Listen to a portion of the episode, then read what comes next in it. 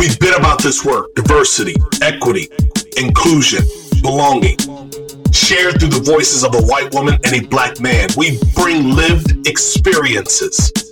We have pursued D&I progress for most of our professional lives. We use Crazy and the King to cover news, tips from colleagues, and host incredible guests. Listeners, count on Julie and I to transparently drive the conversation. We thank you for rocking with us. Check it. Julie, kick off the show. Welcome to Crazy and the King. Who am I to delay an incredible conversation? Like we promised you all a part two with John. What did you like most last week when we had part one? I think I just enjoyed the conversation that you two had so much. I told you both I felt a little bit like a voyeur, but it was such a natural and authentic conversation that I got to learn and reap the benefit from. So I thank you guys for letting me do that. Getting into meritocracy and understanding, for me, I think it's always hard for a white person to understand and grasp that we are one generation away, right, from that Jim Crow era, not that far historically from a slave era. That is hard for me to understand. And so much of what I read in John's book kind of kept bringing me back to that place, right? That resetting me in our history. And I think that was really important. And the piece that I love where we left off is we started to get into what does plantation theory look like and how does it manifest itself in the workplace? And I think that's where we should pick back up today. Yeah. So why don't we do this? Let's slip a commercial in. We got to have them. So let's slip a commercial in and then let's just reintroduce John, because we may have picked up some folks that hadn't listened to last week's episode. We'll reintroduce John, who he is, the role that he's playing right now inside of a special corporate corridor. And then we'll just hop back into our conversation. Real quick, like commercial break, and we'll be right back. Welcome to Don't Retire, Graduate, the podcast that asks you what you want to be when you grow up so you can graduate into retirement with a purpose and a passion, whether you're 25, 85, or any age in between. Gain actionable financial and mindset tips from your favorite authors, podcasters, and influencers to help you reach that exciting next chapter. Listen now and start building your path to financial freedom and reframing what retirement can mean to you. This is your host, Eric Brotman, reminding you, don't retire, graduate. All right, so let's re-welcome John Graham, VP of Employer Brand, Culture, and Diversity at Shaker Recruitment Marketing. He is the author of Plantation Theory, not Plantation Theory. Let me try that again. He identifies as he, him. He is a black man, a husband, a father, a spiritualist, a creative, and a fraternal brother. Welcome back, John. A book that's 150 or so pages. What I love about his introduction is he starts to hit on the dimensions of diversity, because I think so many times we pause at race and gender. We don't really get beyond and get into the other dimensions of diversity. I think if we really are honest with ourselves, employee engagement would be even better if we knew the multiple dimensions of who people are. So, John, we appreciate you for being here with us again. Thank you so much for having me back. It was a great conversation. And as we can always talk at length, but I know you have a format. So, yeah, happy to pick up on round two. Yeah. So Julie mentioned something, you know, as we were exiting out of the conversation last week, she had a phrase. I think she called it white lash. I'm not sure if that's exactly what she said. And I don't know many pods where you get to talk about white lash, voyeurism, slavery. This is an interesting word cloud. Yeah, I mean, it's an incredible concoction of words, language, but it's riveting. Yeah. And so, Julia, did I get it right? Is it white lash? It is. And you talk about white lash, and it stood out to me. I actually will tell you, John, I took a picture of this particular paragraph that you had in the book and sent it to a peer who's helping me with the diversity program that I'm building. And I said, oh, this feels familiar. And so you know, in my experience, let me just give you the setup. We're starting to have conversations in workplaces that I'm supporting that are creating uncomfortableness, go figure, for white people, because they don't quite understand why work is forcing me to see things that I didn't want to see before. And I feel like that is like the definition of white lash. But please talk to us about white lash. Yeah, no, that's excellent. What you just described is a catalyst for white lash. White lash being the repercussion for that discomfort, right? For that uncomfortable feeling that you have forced me to have. Now I'm going to respond in a way that takes my agency and power back, right? And so white lash can be expressed in ways like managers giving very unobjective performance reviews, or or it could be individual contributors reaching out and filing complaints for reverse racism. It could be again, just the shutting down or non-participation, the opting out. This doesn't apply to me. I'm good. I know I'm a good person. So, and sidestepping, and that becomes sort of this again. You have to really get into the crux of this construct we're in. Everything was designed around white comfort, specifically cisgendered, able-bodied white male comfort. So anything that deviates from that, offends that, you're going to see a repercussion and a quick reversion back to a state of comfort. And I know we have systemic change that has to happen. I kind of want to spend the latter half of our conversation this week talking about that. But what is a white person to do? What is a white ally to do when we start to see that reversion happen, right? I generally react angrily. That's probably not my best way to go about, influencing people and things.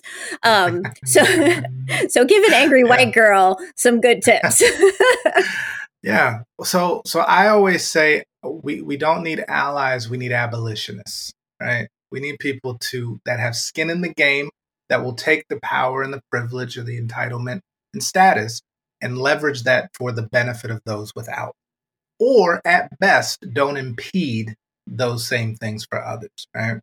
So what can you do tactically, tangibly? It becomes a conversation of, well, I hear you. I know that you feel uncomfortable, but let's talk about historical context.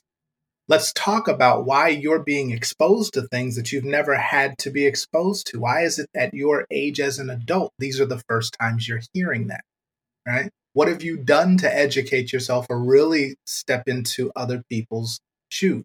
These are the questions that you who have taken a longer journey down this road can challenge people who are feeling these insurmountable feelings of discomfort, and open up broader dialogues from a common place. I'm looking, and I don't have it next to me right now, but when I think about what you and how you defined white lash, I so appreciate that. The other phrase that is similar is white fragility.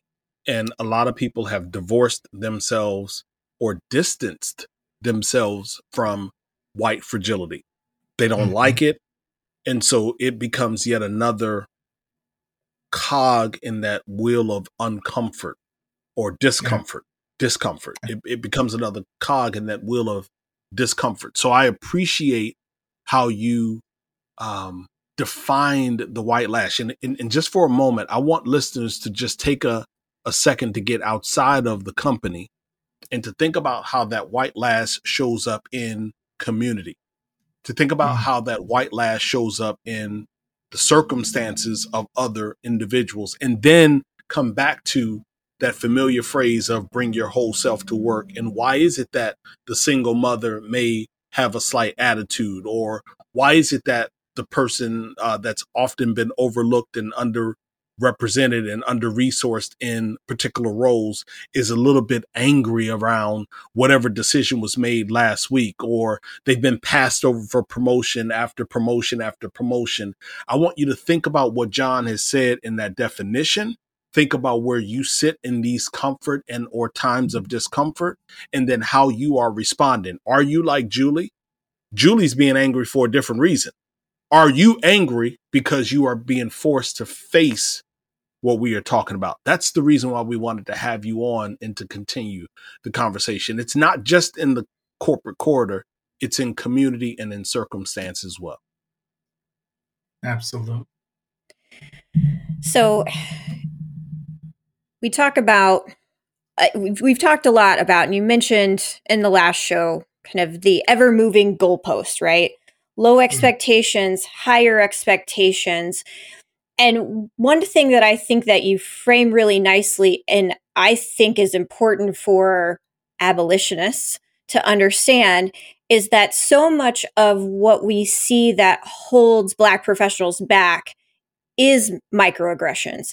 It is subtle in terms of it's not overtly racist. It's not overt. And sometimes it is. Maybe that's an overstatement, but people don't catch it because it happens as part of the systems that are developed within a company's organizational structure.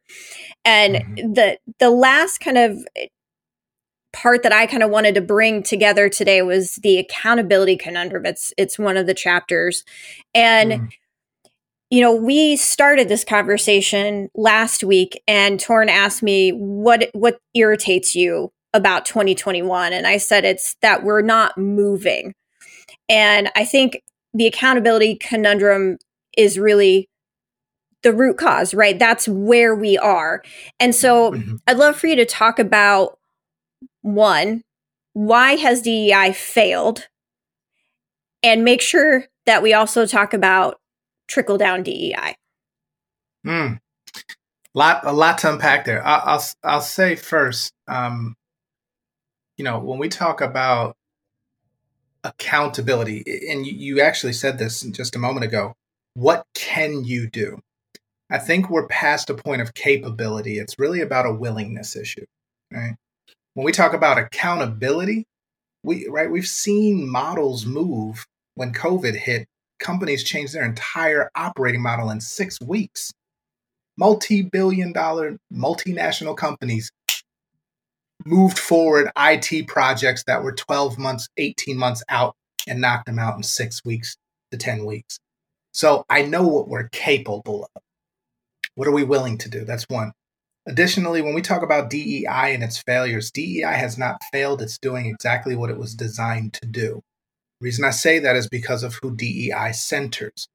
Diversity, equity, and inclusion have a centering premise, right? It's what is the standard for diverse? Let's start with that, because you have to have something to compare it to say it's diverse. Well, the standard's always been cisgendered, able-bodied white men. So diverse is anything other than that. Equity means those people giving something up, and inclusion meaning them accepting you. Now, if we're talking about the comfort and the pace of change, well, some people would say a lot's been done. Okay. But I guarantee if you ask any Black employee at any company that's made commitments since May of 2020, has their daily lived experience changed? The resounding answer is no. And so DEI as a compliance-based commitment to activity is doing exactly what it's supposed to do. What we're trying to do is move it forward to a solutions-based, humanity-centered work, right? And when we talk about humanity, that gets into a lot of the historical reference of how the construct was set up. So I'll say, you know, without going too deep into the history lesson, let's just agree that in order for business to run, there has to be some decisions that exclude humanity, right? Let's just be honest. When it's whether it's riffing 6,000 employees at once, whether it's setting up shop in a country because of the reduced labor restrictions, whether it's unfair lending practices, right? Whatever the case may be, there's a disconnect from humanity that's baked in to the system. Well, now we're asking people that have been rewarded to the highest levels of organizations by making some of these decisions to now be more human, to now put humanity back into consideration. And there's a huge gap in how to do that. Why? That's not taught in B school. That's not taught or rewarded, right? You don't get performance reviews on how well you showcased humanity as an executive leader or a manager. So DEI work in a 3.0 era looks like, how do we teach people to be humane again? How do we have them tap into something that they haven't had to in an emotional way, to cross bridges that they haven't crossed before, right? Everybody likes to use, let's build bridges. Well, the expectation is that both sides meet in the middle. But let's keep in mind that one side's had to travel across the bridge the entire time. One side's never crossed the bridge, so to meet in the middle is still inequitable. We need to get one side of the bridge over to the other, and exposure to different cultural realities and understanding. Yeah, so let me tell you, I'm actually thinking about something over here, and if I can find what I'm looking for, I'm going to come back to that. You said something, the centering of cisgender, able-bodied white men, and then everything outside of that falls under the category of diversity, forces the conversation of equity or inclusion. That's right. How do we bring it back so that it's not heard as being,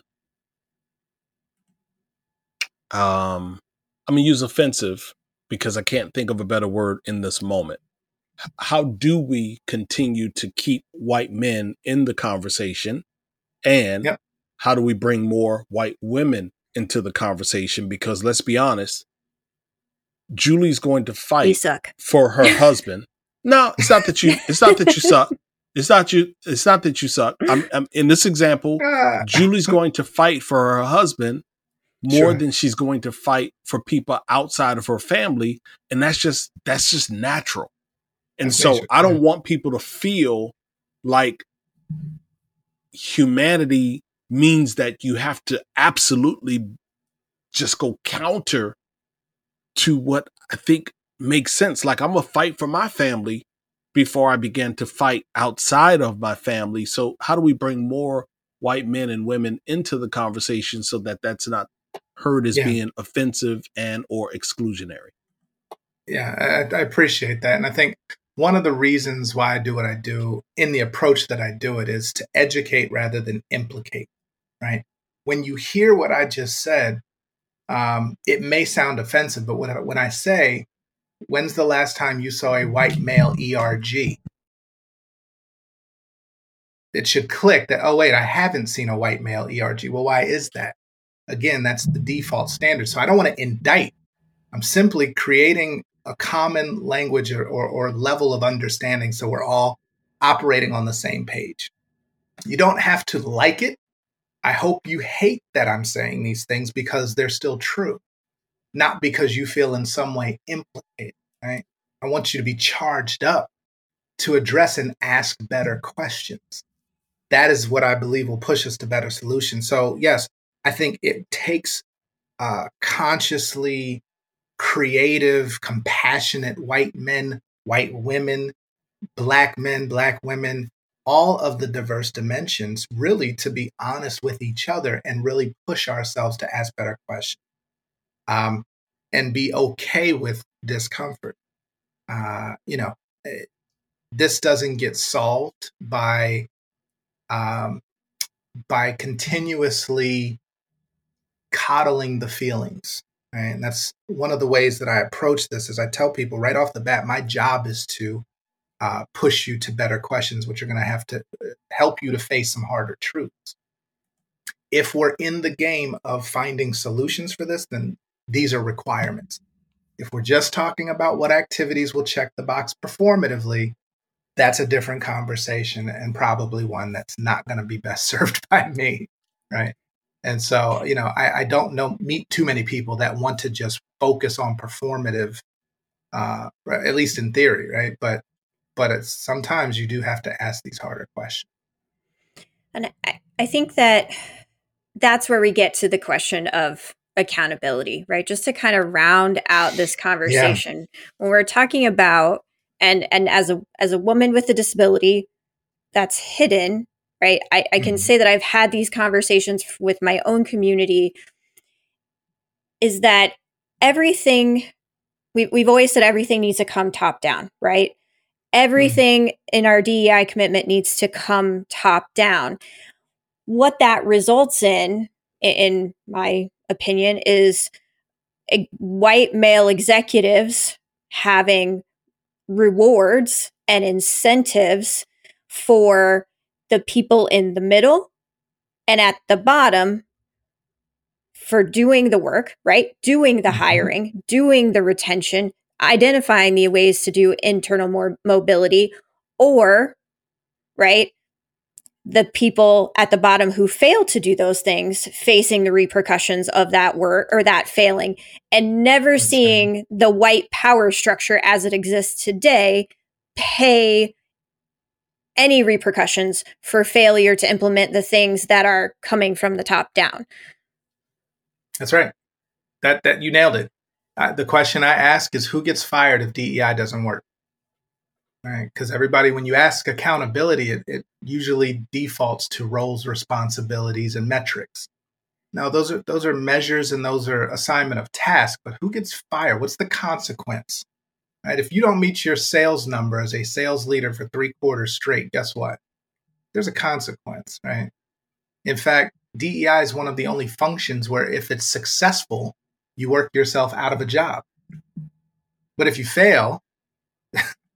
If you fail as the individual, you can be fired. But if the strategy is not embraced, if people don't, activate, if they don't, put it into practice, there's no repercussion.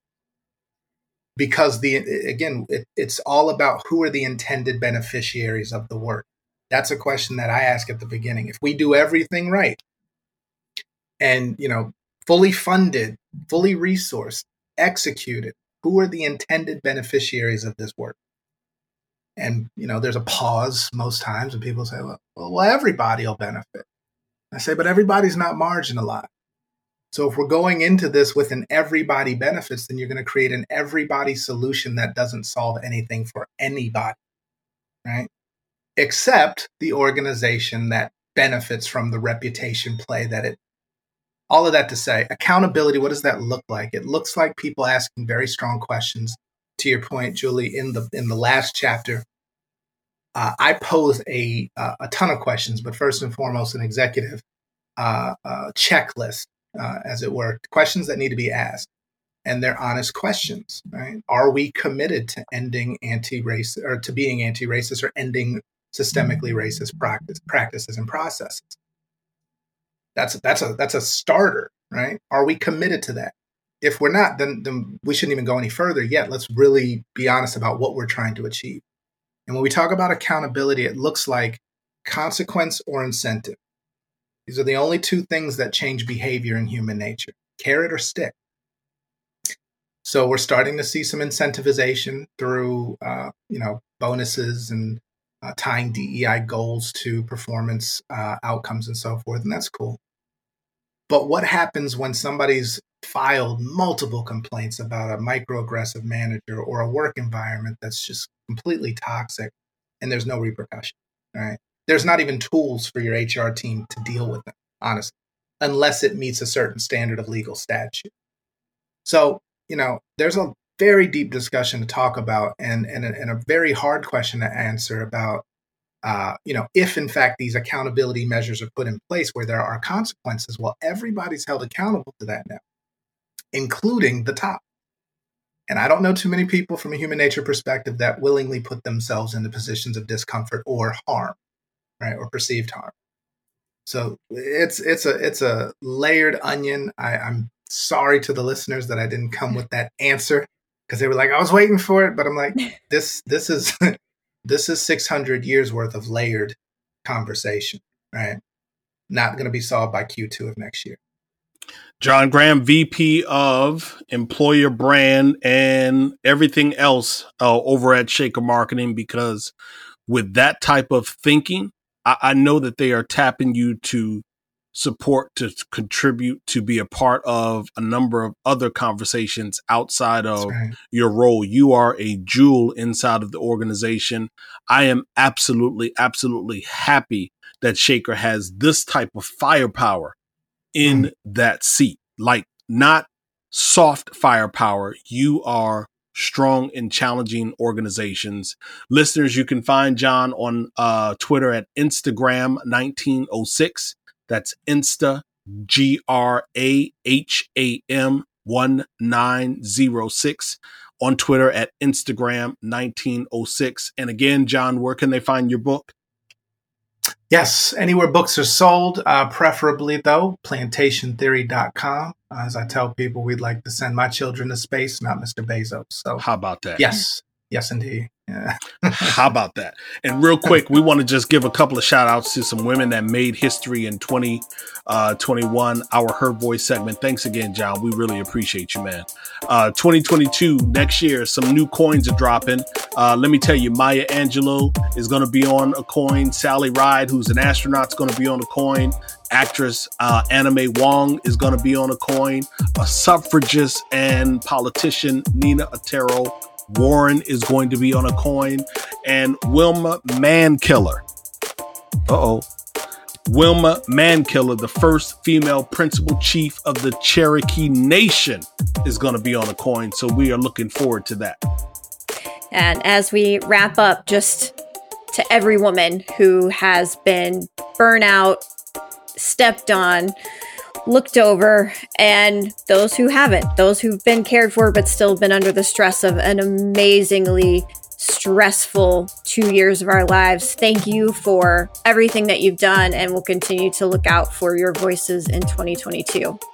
Yeah, and it's probably a good time for you to read McKinsey's report from September of 2021, Women in the Workplace. We'll drop the link in the show notes. Make sure you take a read of that particular book. Julie and I absolutely appreciate you all. Listen, we're enjoying the month of December. We're not here, but we're here. We made sure we brought some incredible voices, voices that you should research, voices that you should follow, voices that you should tell others about. And so make sure you share Crazy and the King on your digital and your social tribes. For now, Jay and I are ghost. See ya.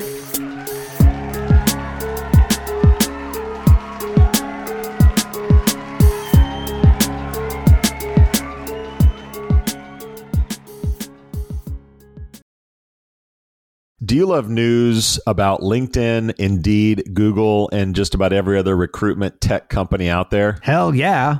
I'm Chad. I'm Cheese. We're the Chad and Cheese podcast. All the latest recruiting news and insights are on our show. Dripping in snark and attitude. Subscribe today wherever you listen to your podcasts. We out.